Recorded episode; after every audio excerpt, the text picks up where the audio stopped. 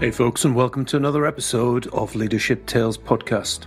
Delighted today to be joined by Peter Lederer. Peter Lederer is now chairman of the Edinburgh Military Tattoo. He has been chairman of Gleneagles, uh, the hotel in Scotland, luxury hotel in Scotland the host of the G8, and also the Ryder Cup, which we'll talk about today.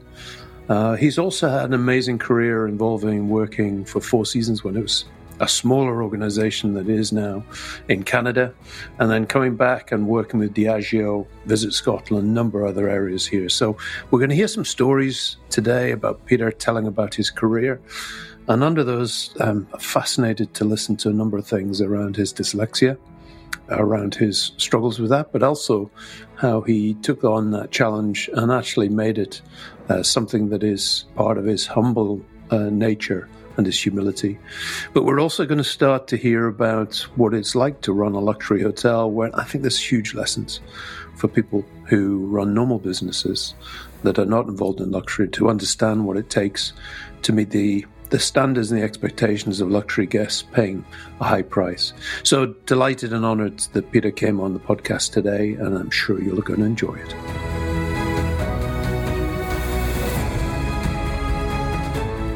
Hi, folks, and welcome to another episode of the Leadership Tales podcast. Couldn't be more delighted to be recording this just after New Year with a friend from Edinburgh and starting to think about uh, 2022. Peter Lederer is our guest today, joined us from Edinburgh. Peter and I go way back to uh, a time when he was chairman of Gleneagles and we were working together with leading hotels of the world and some board work we did there. And we've kept in contact since then. And many tales to tell today, Peter, but I'd love to just get you to introduce to the listeners who you are and maybe a bit about your background. That'd be great. Welcome. Yes, thank you, Colin. That's uh, good to be with you. And uh, yes, a, a, bit of uh, background. I'll go over the, my years. So, born in London. My father was a civil engineer. So, actually, before school, I was went to Australia and Jersey and other places, but uh, ended up back in London for school. My time at school was uh, not a good time, probably the worst time of my life. I'll explain why for maybe later, we can talk about it. Mm-hmm. But uh, yeah, not a fun time. But eventually got into college. I went to hotel school. I did a national diploma in hotel keeping and catering, as it was called then, mainly because I could get in with the qualifications I had mm-hmm. which I'm not sure says something about the industry's qualifications or what. Anyway, we could go there later. we can go there, go there later. But but no, it was a good course for one particular reason because it was those days it was called a sandwich course. So mm-hmm. we were in college for four or five months a year, but the rest of the year you were out in industry. Mm-hmm. So the first year you did restaurants, second year you did uh, kitchen, third year you did bars and cellars, and the fourth year did front office and night audit, things like that. So it really worked well for me because it was practical and it was hands on. And again, we'll talk about uh, dyslexia later, explaining my school life, and uh, that I learned much better hands on and doing it rather yes. than sitting in a classroom. When I finished that course, this is now 1972. 1972 in London was uh, rubbish piled high on every street corner. Mm-hmm. You only got four hours of power, and then it went off for four hours. Everybody was on strike the IMF was visiting London most weeks, bailing us out as a country. It was a bit like living in Greece, I suppose, in the, yeah. a few years ago. But we were really, the country was bankrupt. So mm. as a 21 year old, I thought, this is not a country where my future lies. I'd, I'd, like to see other ways of doing things. I'd also worked for a company called um, Sonesta, mm. which Hotel Corporation of America. And having worked during my uh, training with British companies and then finally with an American company, the difference could not have been more clear. I mean, it was just unbelievable. Um, so I said, I've got to experience this. So I applied to go to the States uh, and I applied to go to Canada. Uh, the States came back and said, yes, you can come. You are, of course, you do understand you're eligible for call up to go to Vietnam. I said, let me think about that for a nanosecond or two. Uh, don't mind going to war, but uh, a war like that was not on my agenda. And so I ended up going to Canada, which was, I say, a long process because it was even then they had a point system, and it was a classic catch twenty two where you, if you had a job, that would get you enough points to get in, but uh, you couldn't get a job without your permit. So. Absolutely So I ended up, I convinced the Canadian government in London that uh, I should go and accepted all their things that, uh, that they asked of me. It took me about six months, but eventually left to go to Canada in 72. No job, mm. nowhere to live, nowhere to stay, didn't know anybody. Mm. So landed in Toronto in the 26th of November 1972 just staring at. I got to immigration and they said, uh, "Do you have anywhere to stay?" And I said, "No." And I said, "Well," said, "Do you want to stay in the, the hotel we use?" And I said, "Well, if that's," it was a very good deal. Mm. And I said yes. And then I got to the hotel and realized I was the only person coming in. All the other people in the hotel were being sent, sent out. but so I then spent uh, between that end of November and Christmas trying to find a job trunching up and down snow covered streets up to my knees sometimes in, in, arriving at an interview with trousers soaking wet below the knee. Uh, kind of steam coming off them. Yeah you couldn't um, pick the worst time to go to canada I would no, it was pretty tough. The best thing my mother did for me she made insisted i take a good coat um, and that i had a return ticket. Um, just in case, but I wasn't uh, going to use that. Um, so eventually got a job at Four Seasons. Uh, Four mm. Seasons in these days, uh, now obviously a global company, but then only had about six hotels. They just opened in London, had a hotel in uh, Israel, but apart from that, they had four hotels in Canada. I was there for six years. I started out front desk. Uh, they sent me to Montreal to open a hotel in Montreal. They sent me to Ottawa to take over a hotel that was being rebranded uh, Four Seasons. Came back to Toronto as uh, resident manager at the Inn on the Park, which was their flagship or their main hotel where the head office was. Mm. Was very happy six years till '78 with them, and would have been general manager, kind of on, on in the on track for general management at, at hotel, but realized that before I made that step, maybe I needed to do something else because once I'd made that step, it's difficult to go sideways or step back yeah. from it. Yeah. So I did my entrepreneurial bit, and mm-hmm. with two other friends, we started a company that was consulting and design and construction in the hotel restaurant sector. Mm. This was the peak of discotheques. Yeah. So we. I can just imagine the outfits, Peter, you were wearing. Yeah, yeah. I have. I have been to and opened more discotheques than most people in the world.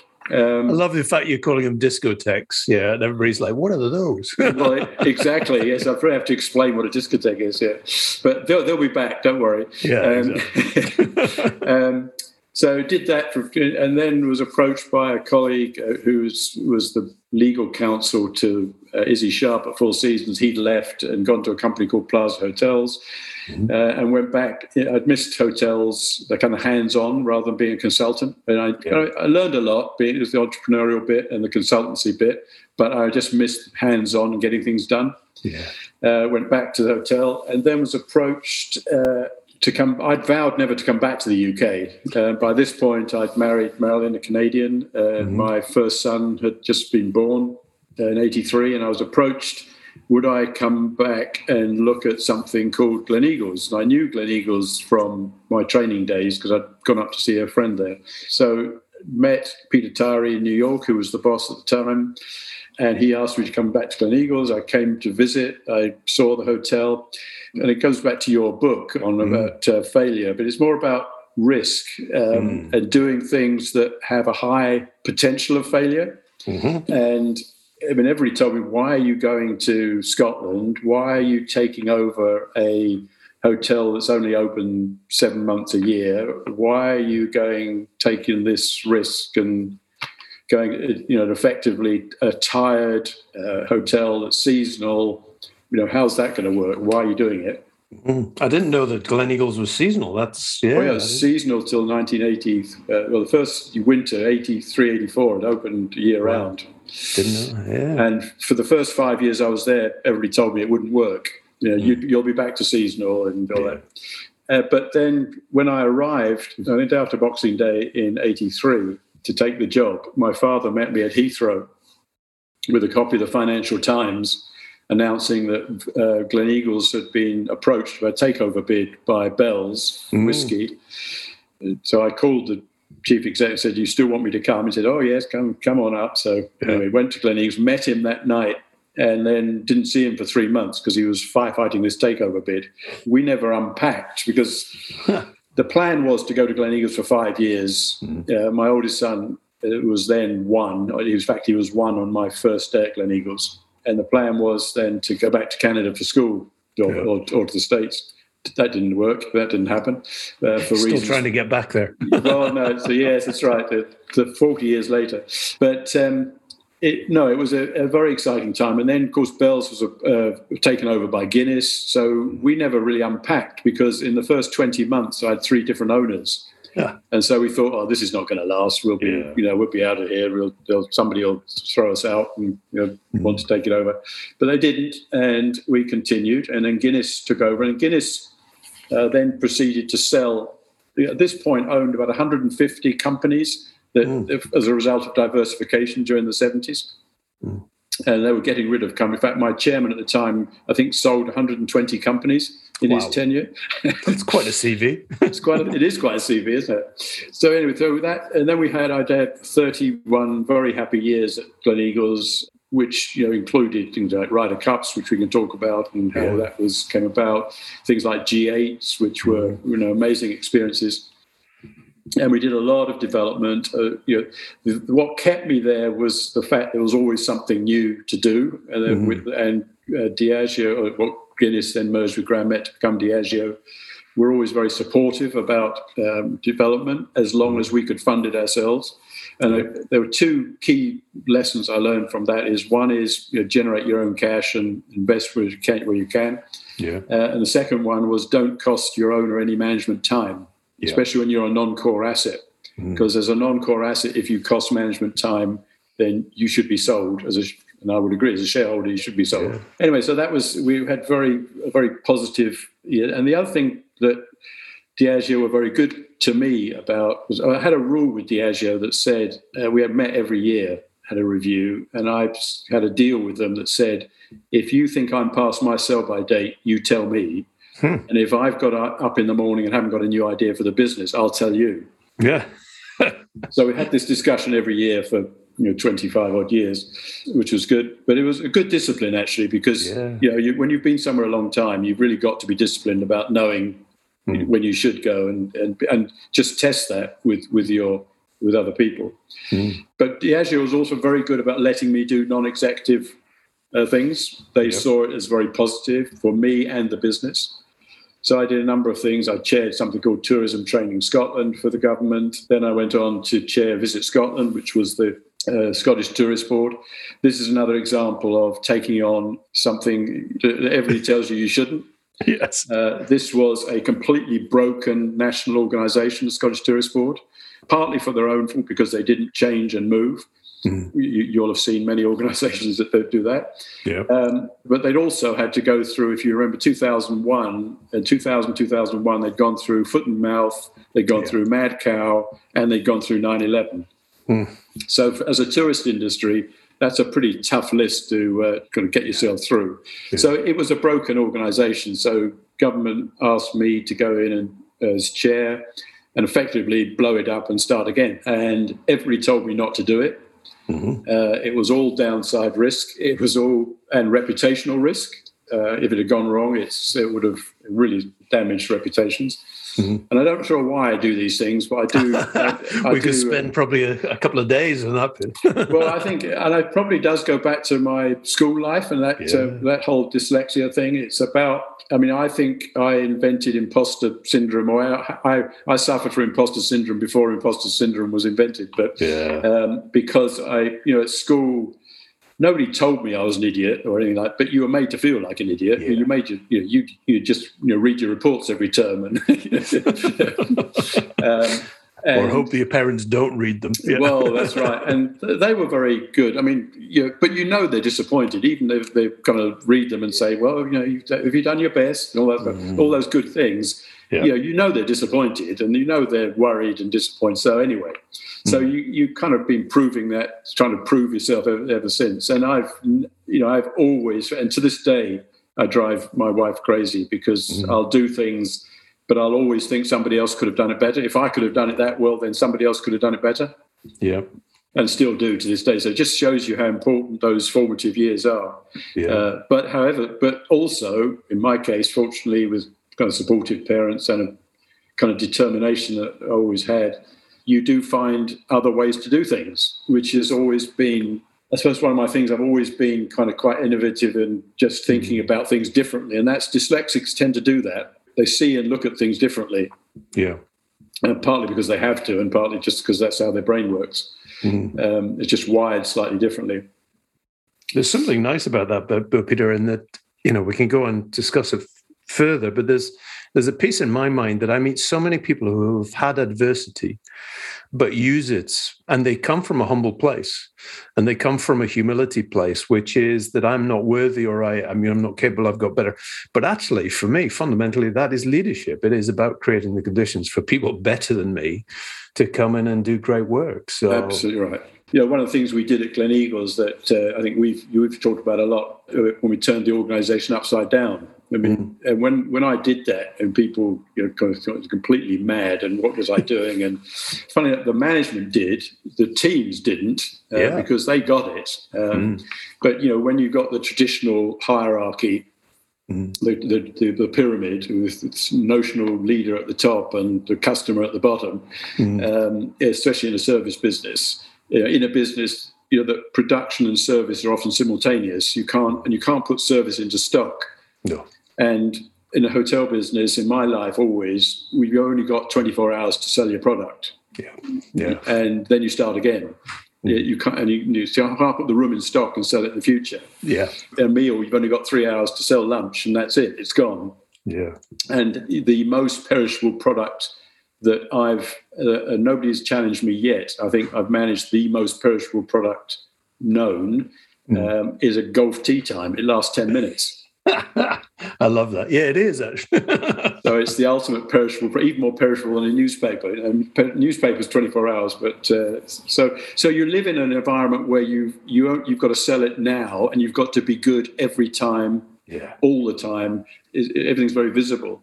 Mm. So when we did the to the organization change, people thought it was completely mad. But when they mm. saw that actually, well, the customer is the most important person, yeah. the next most important people are the people who are dealing with the customer eight hours a day. Yep. Those people who normally organizations tell them to take their brain out and put them with their clothes in the locker uh, before they come to work and then come to work. In fact, they run a very good life outside, and, but you know, business organizations think they don't don't know anything and can't do anything anyway. Yeah.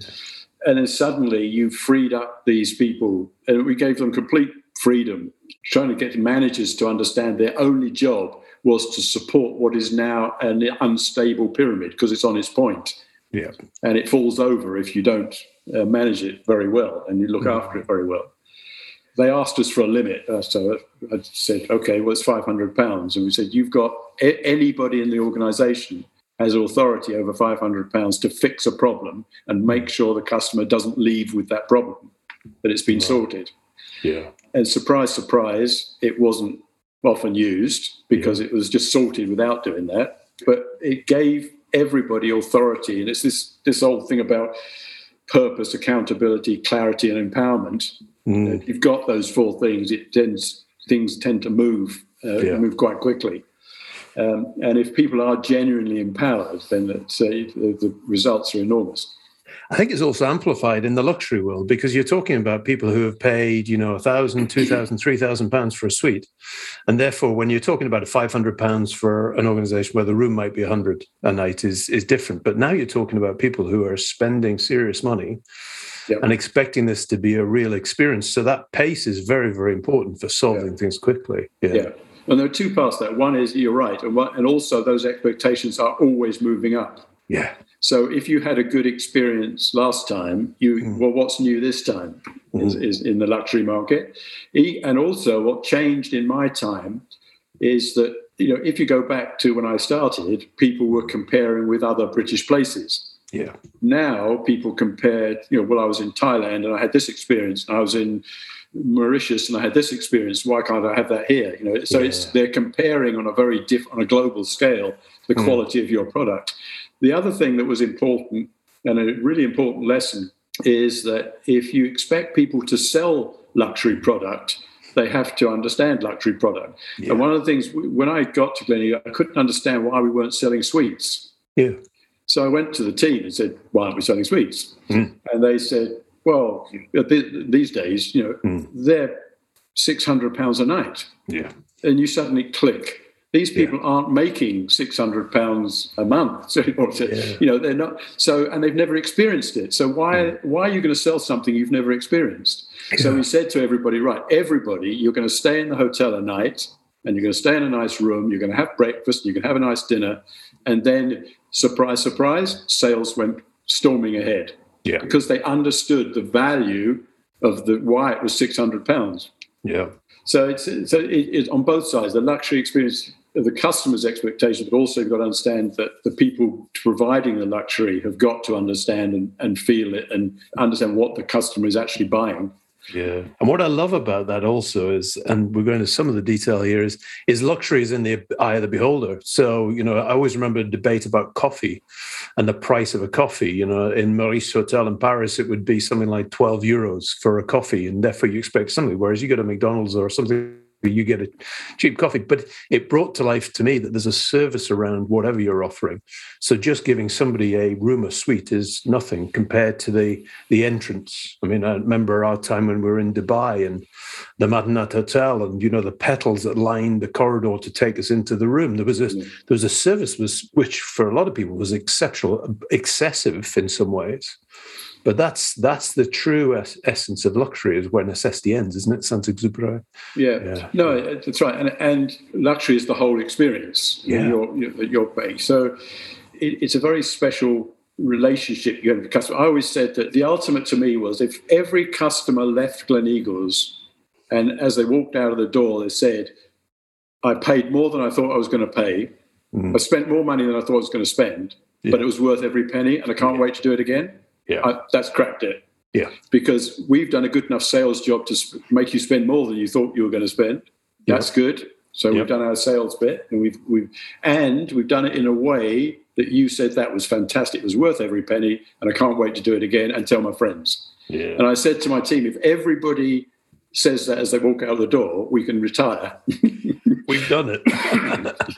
It is amazing. And also, I just I think there's something in there about you once said to me that when we were working with leading hotels in the world, because we were talking about, you know, the lifestyle, and there's there's some people in the luxury who work in the luxury industry who get carried away. You're in your words with the lifestyle, and you had to keep yourself grounded. I can't remember the exact words, but it's something you said about being smoke and mirrors and how yeah. to keep yourself grounded. Yeah. Well, yeah. Well, certainly the hotel business, luxury in general, but certainly the hotel business is theatre.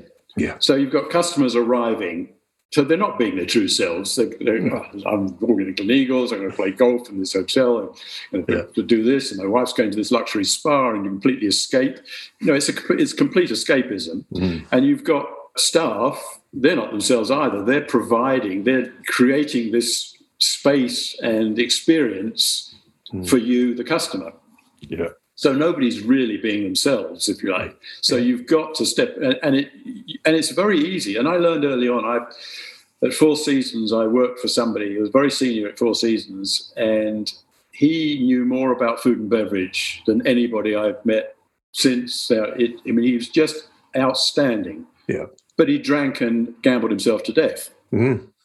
Yeah. You know, so I, I, I never forgot that. That you know, here was this outstanding talent and it was a time in those days when you did, everybody did go to the bar and you had a martini, yeah. you had a glutton of wine with lunch, and this, this was the management team, and you thought.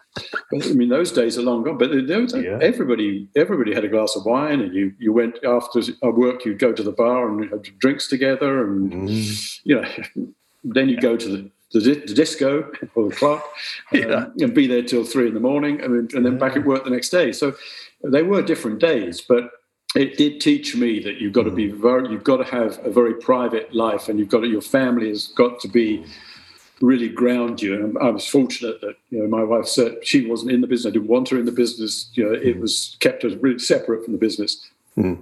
which was good because that meant when I came home, it was all about you know, can you take your younger son because he's been terrible all day. You know, that's right. That brings you back down to earth. it does. It's a leveler and a grounding. Yeah. yeah. No, I, I, I love that, and I also love the fact that some hotels now have a family feel to them. So even if they're luxury, I always remember the Plaza Athénée talking about family, but not over familiar. But but the world of luxury is changing, and, and in some cases, the luxury is to feel like you're in a home but be served in a way that is exceptional. So I think it is moving that. But but I think it is that I love seeing the back ends of properties to see what you know the dining room is like, the staff rooms are like at the back end, because it's a very different world to the, the front. Well, and that that's always a test for me because you know I I learned early on it, when you do the upside down um, mm. organization, one of the things you learn is that the quality of external customer service is, and I would argue, never better than the quality of internal customer service, i.e., between the teams. Yeah. If that is service is not good to each other, if, if, if and it, the classic is the chef and the waiter. Yeah. And when we did this uh, change in the organisation, there was this classic screaming and shouting between work kitchens. So I said to the chef, who do you see as your customer? Mm-hmm. So of course they get well, the customer sitting at the table, and you know we've got to make sure there is, and there's and all the waiters just screw it up. Mm. I said, well, okay, how about any other customers? No. Mm. well, how about the waiter as your customer? Well, what do you mm. mean the waiter's my customer? Well, if you don't give him or her the service and the opportunity to be good, yeah, your product's never going to be right at the table. Yeah, agreed. Yeah. Light bulb. Yeah. So suddenly the chefs realize, geez, we've really got to look after the waiters because mm. they're the way that our product gets delivered. And if it's wrong, if, it, if we don't look after them, the customer's going to suffer. Yeah. So suddenly you had all these internal conversations going on that mm. dramatically improved external the customer service mm. because back of house was really working for each other. But equally, the, the look and the feel of the back of house has got to be the same. I never understood why you, you expect somebody to, put on a uniform, go and give five star service if they can't get a decent uniform, if they can't get a meal when they serve a nice meal in a nice restaurant. If you know, you expect them to give five star service, but you don't treat them the same. Yeah, and it comes on to what we're you know we're seeing today in mm. that businesses in the current climate with, with short, shortage of staff and COVID and everything's going on, and we come on to talk about, but is that those businesses that look after their people, mm. surprise, surprise, are yeah. not having as much of a problem, and those who kind of made everybody redundant on the first day of COVID, and uh, you know, a surprise, a surprise now they can't hire people back. Yeah. I hope the industry, I'm not sure they will, but I hope the industry learns from this that mm. it, you really do. You can't get away with paying people minimum wages, not looking after them, not giving them a decent meal, uh, not looking after them, their mental health and, their, and just their general well-being, and expect them then to give five-star service. It yeah. just doesn't work. I would agree. Well, let, us because there are three things I would love to dip into. One is the current state uh, of the industry because I'm with you on that, and I think there's there's some really bright spots out there of people who are really treating their people well, despite everything going on. And then there the, the, the downsides. I'd love to talk about uh, the Ryder Cup, um, but I'd love to talk about the G8 because that was. that If we start there, and let's end with you know the where we are now, the, the G8. Talk to about that because that is some undertaking to to host that. Yeah, yeah, it was it was huge. I mean, it's it's um, yes, I mean, it's the biggest event anybody probably ever do. I mean, that even something like the Olympics, you're, you're just kind of one hotel in among many looking after the Olympics. But the difficulty of the both the Ryder Cup and the G8 were all focused on one property and one group of people to deliver. So the, that, that was a uh, fascinating. G8, yes, I mean, huge undertaking, huge planning. In the middle of it, we had the London bombings mm. the same week. Uh, so Blair, Tony Blair was kind of running up and down to London. So it was, uh, yeah, it was a really difficult week. Uh, but the, the planning that goes into it in terms of for our team and obviously everybody else, but you know, for nine people to meet because the commission, the European Commission president attends as well. So it's the G8 plus them. For them to meet, we had 3,000 journalists to look after in the press tent, in the press facility and 10,000 police. Unbelievable. So you'd ask a policeman on the corner, "Can I drive my car out this way?" And he'd, he'd show you the badge on his shoulder that said West Mercia Police. He had, of course, he had no idea whether you. I don't know. No idea which road goes where. But uh, yeah, so it was a huge in many ways, but very satisfying in terms of just seeing how those things work and just the, mm. all the bilaterals and you know, it's, it's it's fascinating. And of course, it all you've got to be very fast responsive because a lot of those bilaterals are not they're not organised. It's just Tony Blair wants to talk to you know, Putin, and mm. suddenly they want a private room and they want a meeting. So it's uh, yeah. suddenly and that's got Bush falls off his bike. Yeah, in uh, the yeah. middle of it. Yeah. Well, to be fair to him, he is a very good non uh, cross country biker. He he was uh, it wasn't his fault, but anyway, that's it was a good story. it was a great story, and I suppose the planning. The, the big thing for me is we're going to talk about the Ryder Cup as well.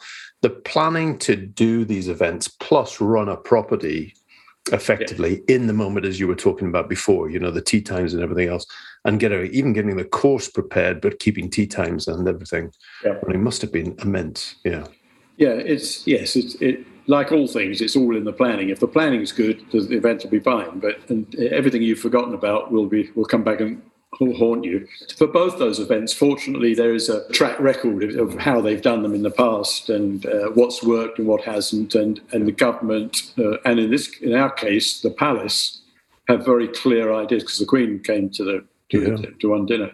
They both have very clear ways they want to do things, and mm. so that's uh, and it's always interested who takes precedence. And yes.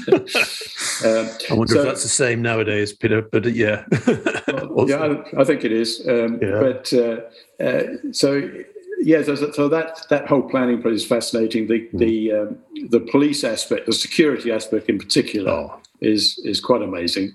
Mm. What was the area that was secured there? Because I mean, that's is it something? I heard something like thirty-five miles. Yeah, I think. Well, yeah, I think the the fence around the fence around the property was five miles from memory. I think it was mm. um, the immediate fence. So that was the, the yeah. inner core, if you like. But uh, yes, and when you think that you know every drain gets checked, every manhole cover, if, and, you know even stories like um, the dogs come in to sweep all the rooms, mm. and uh, just to show you how good the dogs are. I was in the office, and some one of my team came down and said uh, the police have found something in Suite 102. Oh, oh, the dog, the dogs have gone crazy. Yeah. And it turns out that just before we'd closed the hotel, Jackie Stewart had been with us, and he'd cleaned his gun. and Amazing. minute traces under the table. That, that's what yeah. the dogs picked up. That is incredible. I mean, the room's clean, but it's not clean enough for the dogs to still sniff. Cleaned his gun in the room. Yeah. Oh. Jackie Stewart was a regular with you, wasn't it? Because that's his passion was shooting and up. Jackie, I mean, I've known Jackie Stewart since uh, when he was racing, 19 in the uh, uh late 60s, early 70s, when mm. he was a champion. He uh, built and ran the uh, shooting school for us when we ah. when we were opening year-round business. Mm. We think, what are the activities that we can do in winter? That mm. you know, it's not weather dependent. And sh- shooting was the first one. Equestrianism mm. was the second one. And then we did falconry and off road driving, all of which was to develop winter business. Mm. Uh, but obviously, it works year round. But it was yeah. all to build that winter business, so you had a sustainable twelve month model. Amazing, amazing. So let's talk the uh, Ryder Cup because that was was it twenty five years? Did you say the, the Ryder Cup? Yeah, the Ryder Cup was, I mean, in these days of all, all of us, how we think short term, the Ryder mm-hmm. Cup, from the first conversation I had with Jack Nicklaus uh, mm-hmm. at the memorial event in 1989 about whether he, he thought a Scotland and would would he and the US PGA support Scotland? Would they like? Would they see that as a positive? And mm-hmm. they did. And Jack Nicklaus uh, who later designed a golf course for us. Uh, mm. that was part of a separate conversation. But um, that conversation was in 1989. The event was finally played in 2014. Hmm. Uh, we won the bid in 2001. It hmm. was then, because of 9 11, pushed forward a year. So it w- would have been in 13. It wouldn't have, mm. and then Wales got it uh, four years before. So yes, it was a 25 years from the first conversation to actually playing it. So it's kind of kind of long term thinking and uh, strategy. yeah, plus that, the course, the plus yeah, the course as well. Yeah, plus yes. I mean, those all the preparations again, a bit like G8 is a mm. huge planning exercise on mm. on how the the. I mean, that comes quite late because the captain has a big say in how he wants the course prepared. Okay. So the European captain, once they're announced, then gets involved with how they want, you know, what their ideas are for both course, course preparation and how he wants the team looked after, and etc. So that, but again, it's similar. There's a similar process. Again, there's quite a lot of uh, hmm. expertise around having done this many times, both sides of the Atlantic, that helps that process. But every venue is different and every team is different. So. Yeah but again, uh, the thing there for me was was we're winning the bid. I Patrick Elsmie, who you all know, my successor, mm, um, yeah. who took over the management of the hotel in 2007 8 he, he got excited about actually running it. My yeah. real win, the buzz for me, was actually winning the bid. Yeah. Uh, yeah. Because you're up against other countries, then you're up against other venues in the country. So, mm. and I, I, want to use the Patrick piece because well, coming back to where the industry is at the moment, but one of the real successes for me, and you know the way you treated me when we we first met, the relationship we've had, but also when I sat with you in Edinburgh recently, and and the, the way that people have a respect for you. A lot of what you do is based on people, the relationship, and the longer term relationship. And you and Patrick have a longer term relationship around that. So just talk to me about that first, and then talk about where we are as an as an industry in terms of what we're going through at the moment. Yeah. yeah. Um, well, Patrick is an outstanding hotelier. He joined me when I started at Gleneagles in '84. I think he joined in '86 as mm-hmm. food and beverage director. Joined us mm-hmm. from Mandarin, and uh, and then I see he was very he was food and beverage director. Then he actually left, which was good. Mm-hmm. And, and there's a something there about, and I've always believed in this about I, I never mind people leaving because mm-hmm. quite often they learn a lot and sometimes they come back, which yeah. is even better. Yeah. Uh, in Patrick's case, he went off to South Africa. He went. He ran the old course in St Andrews, and I managed to get him back as um, uh, when I started to think uh, about how long I'd been doing it. Mm. I started to think about succession. So I got, got Patrick back, and my promise to him was that you know I, I would hand over the general manager role and, and later managing director role to, to him eventually. Uh, subject to his performance, which was fine, obviously fine. Yeah. But that, that, was part of a succession thinking as well as a relationship. Uh, so in, in 2007 8, I, when I'd run, you know, almost 25 years running the hotel at that point, I said to Diageo in the in the meeting I told, told you about earlier, now yeah. annual, I said, listen, I think I've been, it's coming up 25 years you know, I am coming to a point where I need to, and I've, I've got a great successor. We've got the Ryder Cup in in seven years' time. He's really excited about the build up and, and developing that and developing the team. And I think a fresh approach would be good, mm. letting him get, have his freedom. Um, and I think it's it's probably time to hand over to him. They said, fine. That's so we like Patrick. He's a good successor. That's fine. But you're not going anywhere. So yeah, stay. uh, will, will, you become chairman? Nice. Uh, and just uh, I mean, obviously you've got the relationship with Patrick, and that will work. I think we think. Uh, and will you do some other work for us mm-hmm. in Scotland? As, and at this time, Diageo were there were several things going on, like the closure of the Kilmarnock plant. Mm-hmm. Some quite difficult political and public things going on. Yeah. So I worked as chairman of Gleneagles from 2008, I think, till 2000, end of, I left at the end of 14 after the Ryder Cup. And uh, between those years, I was also kind of director Scotland for Diageo and did a number of uh, things for looking after various public affairs in, in Scotland, which again was another challenge, very exciting and completely yeah. different for me to, to, to look after and manage. Good. And just coming to now, let's talk about that because you're chairman of the Edinburgh Military Tattoo. Yeah. Yes. Got yeah. that. You've got a number of non-execs that you you hold. Yeah. But I think one of the key things I'd like to talk about is just your support of hoteliers, the industry throughout this pandemic, because it, it is unprecedented, I think, even with 9-11 and everything else we had. This Yeah, it is. Yeah. No, I've never I mean I, mean, I was a bit torn. In some ways, you want to get back in and help and you get stuck in. In other ways, you think, other days, you think, well, I'm glad I'm not uh, running Gleneagles at the moment. Wow, um, yeah. Yeah. Very difficult and very challenging. And so I spent a lot of 2020 in particular, you know, phoning people and saying, just how are you? And as you remember, we you get different responses. Some people were okay and some people weren't. Yeah. And then we also, uh, one of the uh, jobs, I chair a company called Taste Communications, which is a mm. communications business in the food and drink sector. And we've got a lot of hotel, uh, restaurant chefs, mm. um, food suppliers as clients.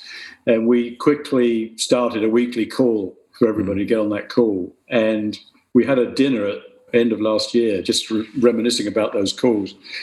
And it was, it was quite emotional, actually. Mm. People said, you know, there are some weeks where if I hadn't had that call, you know, I'd have, I'm not sure I'd have made it through.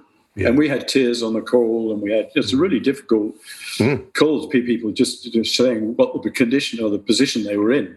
Mm. But it really helped. I think it really helped people just to talk about things and, and have somebody phone them every so often and say, yeah. "Tell me how you are, and you know, mm. is there anything I can do?" That's where I think the industry and the industry is good at that. I mean, yeah. we are a people industry, and people tend to do look after each other and support each other. Chefs are a good example of that. They're very good at looking after each other and uh, taking care of worrying about each other. Mm. And then the other thing is just getting out there and supporting businesses. If you can get out there and have a coffee or a lunch or just yeah. just, just support them.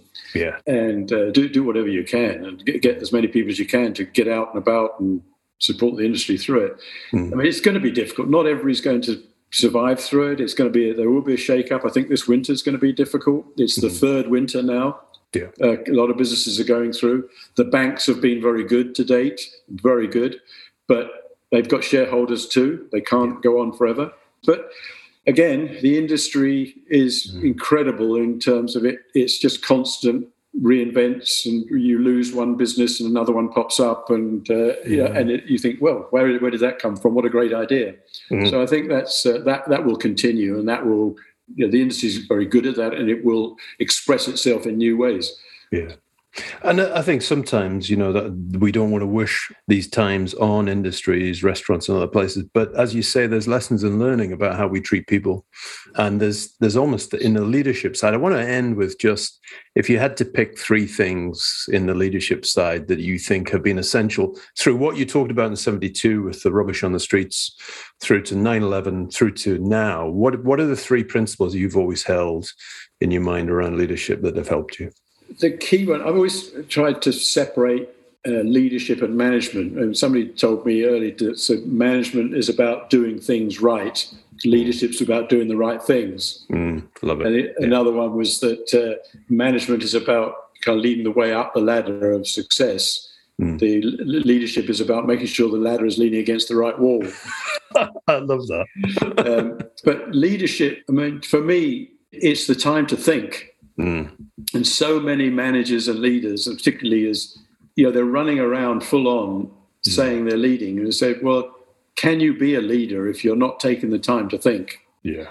And don't feel guilty about it. You know, yeah. and I used to go for a walk or just the best thinking I always did was on flights. Mm, and that taught that taught me a lesson because you're in a closed space, you can't go anywhere. That's it. You just yeah. you know, put the headphones in or whatever and just think. And it was great thinking time. Just being traveling was a great uh, space for that. And then I think the pace thing we talked about earlier about the yeah. you know the purpose, accountability, clarity, and empowerment. I mean, mm-hmm. it, and the the third thing is all of, is it is about the people. I never understand why people don't get the fact that you know nothing happens without people. And if you can't if you're not recruiting looking for the best people and training them all the time and developing them and giving them opportunities and you know actually making them leave because they're ready to go somewhere else they come i mean like patrick they may well come back. We have a lot of examples. Alan hill you, you'll know as well as chef. Mm. he left us as well and came back in a bigger role but he'd mm. learned a huge amount in, in the meantime. Yeah so that's the piece, the one piece that I, I think is is mm. still the industry's not good enough at. If I look at my, I mean, Diageo was a good example about looking at a company in a different sector mm. uh, with a very different product and how they how they did things. It was yeah. it was it was great for us because we learned a lot from they learned from us too because they weren't face to face with their customers. Yeah. You know, the average customer of a Johnnie Walker bottle they never see yes. and never meet. Yeah. Uh, whereas we're meeting all our customers every single minute of every day. Yeah. So I want to link it back to the humility piece because I think there's people who naturally get it through their style, but there's people who naturally get it because of something like dyslexia or imposter syndrome. Mm-hmm. Um, but there's also people who get it through going through an experience like we're going through at the moment, realizing where your friends are, the people who really care. Yeah. Yeah. yeah. In there. Yeah. So I think it's yeah, important. Right. Yeah.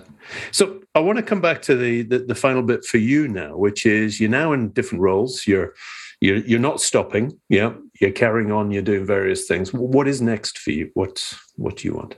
I love just different challenges and different businesses. I suppose uh, mainly. I mean, you get you get to color, with my color hair. It's about uh, younger people trying to help young people who you, if you can speed up their uh, development and help them and coach and, and guide them, that, that, I get I get real buzz out of that, and always always have had and will always do. Mm-hmm. The companies I'm involved with are fascinating. Got very different ones are in the retail business, the tattoo in the you know the events and tourism business. Hamilton Inches is a silver and watches retail business uh, Baxter's food soups, you know, foods on, you know, it's a 500 million pound business on both sides of the Atlantic. So they all got completely different strategic issues, but when it all comes down to it, the same problems and the same issues, and mainly come back to people again. Yeah. Um, where are the people who are going to lead it? Where are the people who are going to manage it? Where are the people who are going to do the work?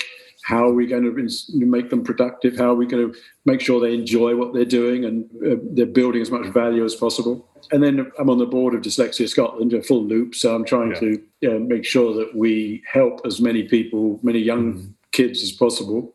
Well, and older. I mean, I didn't know I was dyslexic till I was 442. Mm. My oldest son was assessed because he was started to struggle at school, and my clever wife uh, took him to an educational psychologist and mm. had him assessed. And I came home from work one day, never forget it. And Marilyn said to me, "Oh, Matt Matthews' assessment's arrived in the post. It's on the on the sideboard." Mm. And I never forget it. I sat down and read that, and was just stopped me in my tracks because mm. changed the name at the top, and it was my school life. Yeah, is exactly the same. And my younger son is is more dyslexic than Matthew is. And my, my wife, who with three dyslexics in the house, said, mm. You can't beat them, join them. So she went back to university and nice. uh, taught for 12 years, I think, uh, young or young people just like develop strategies to cope with it mm. very successfully. And that all taught me about you know how different people learn and, and mm. how you, you don't. Some people need to hear it. Some people need to do it physically with their hands. Some people can just read it on a book and they've learned it.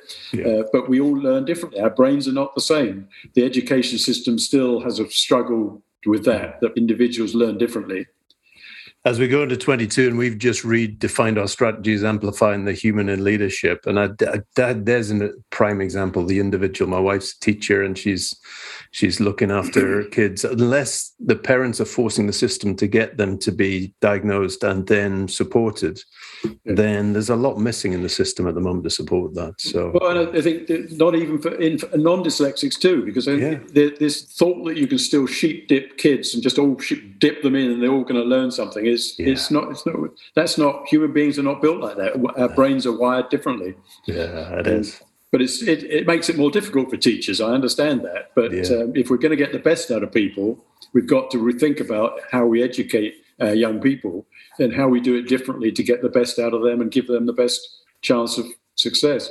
Peter, we're going to kick into 500 in the new year. We're going to be talking. I'd love to get you back on to talk that specific point because that's one of the areas that we're going to be looking at in the in the new year.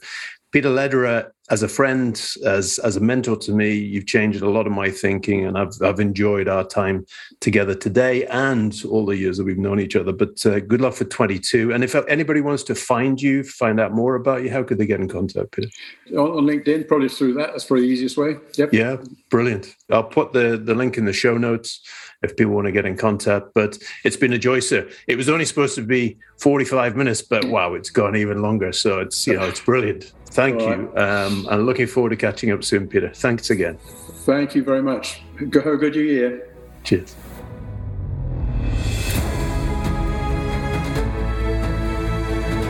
Hey, folks, what an episode. I could talk to Peter all day uh, around his career's history and his points of view. But you can see from that that you get a sense of his background, his care for people, the succession planning he had in place at Gleneagles, but also the care he's had through the COVID pandemic for the community around restaurants, hospitality. And that is, is part of his makeup. He's how he's treated me when he first met me. And I was working with the leading hotels of the world right the way through to the relationships he's got. He's one of the most well respected leaders in the luxury and leadership and hospitality community globally. And delighted that he was here with us today. So hopefully you enjoyed that. Um, if you look forward to joining us on more episodes as we hear more of leaders telling their tales. Cheers.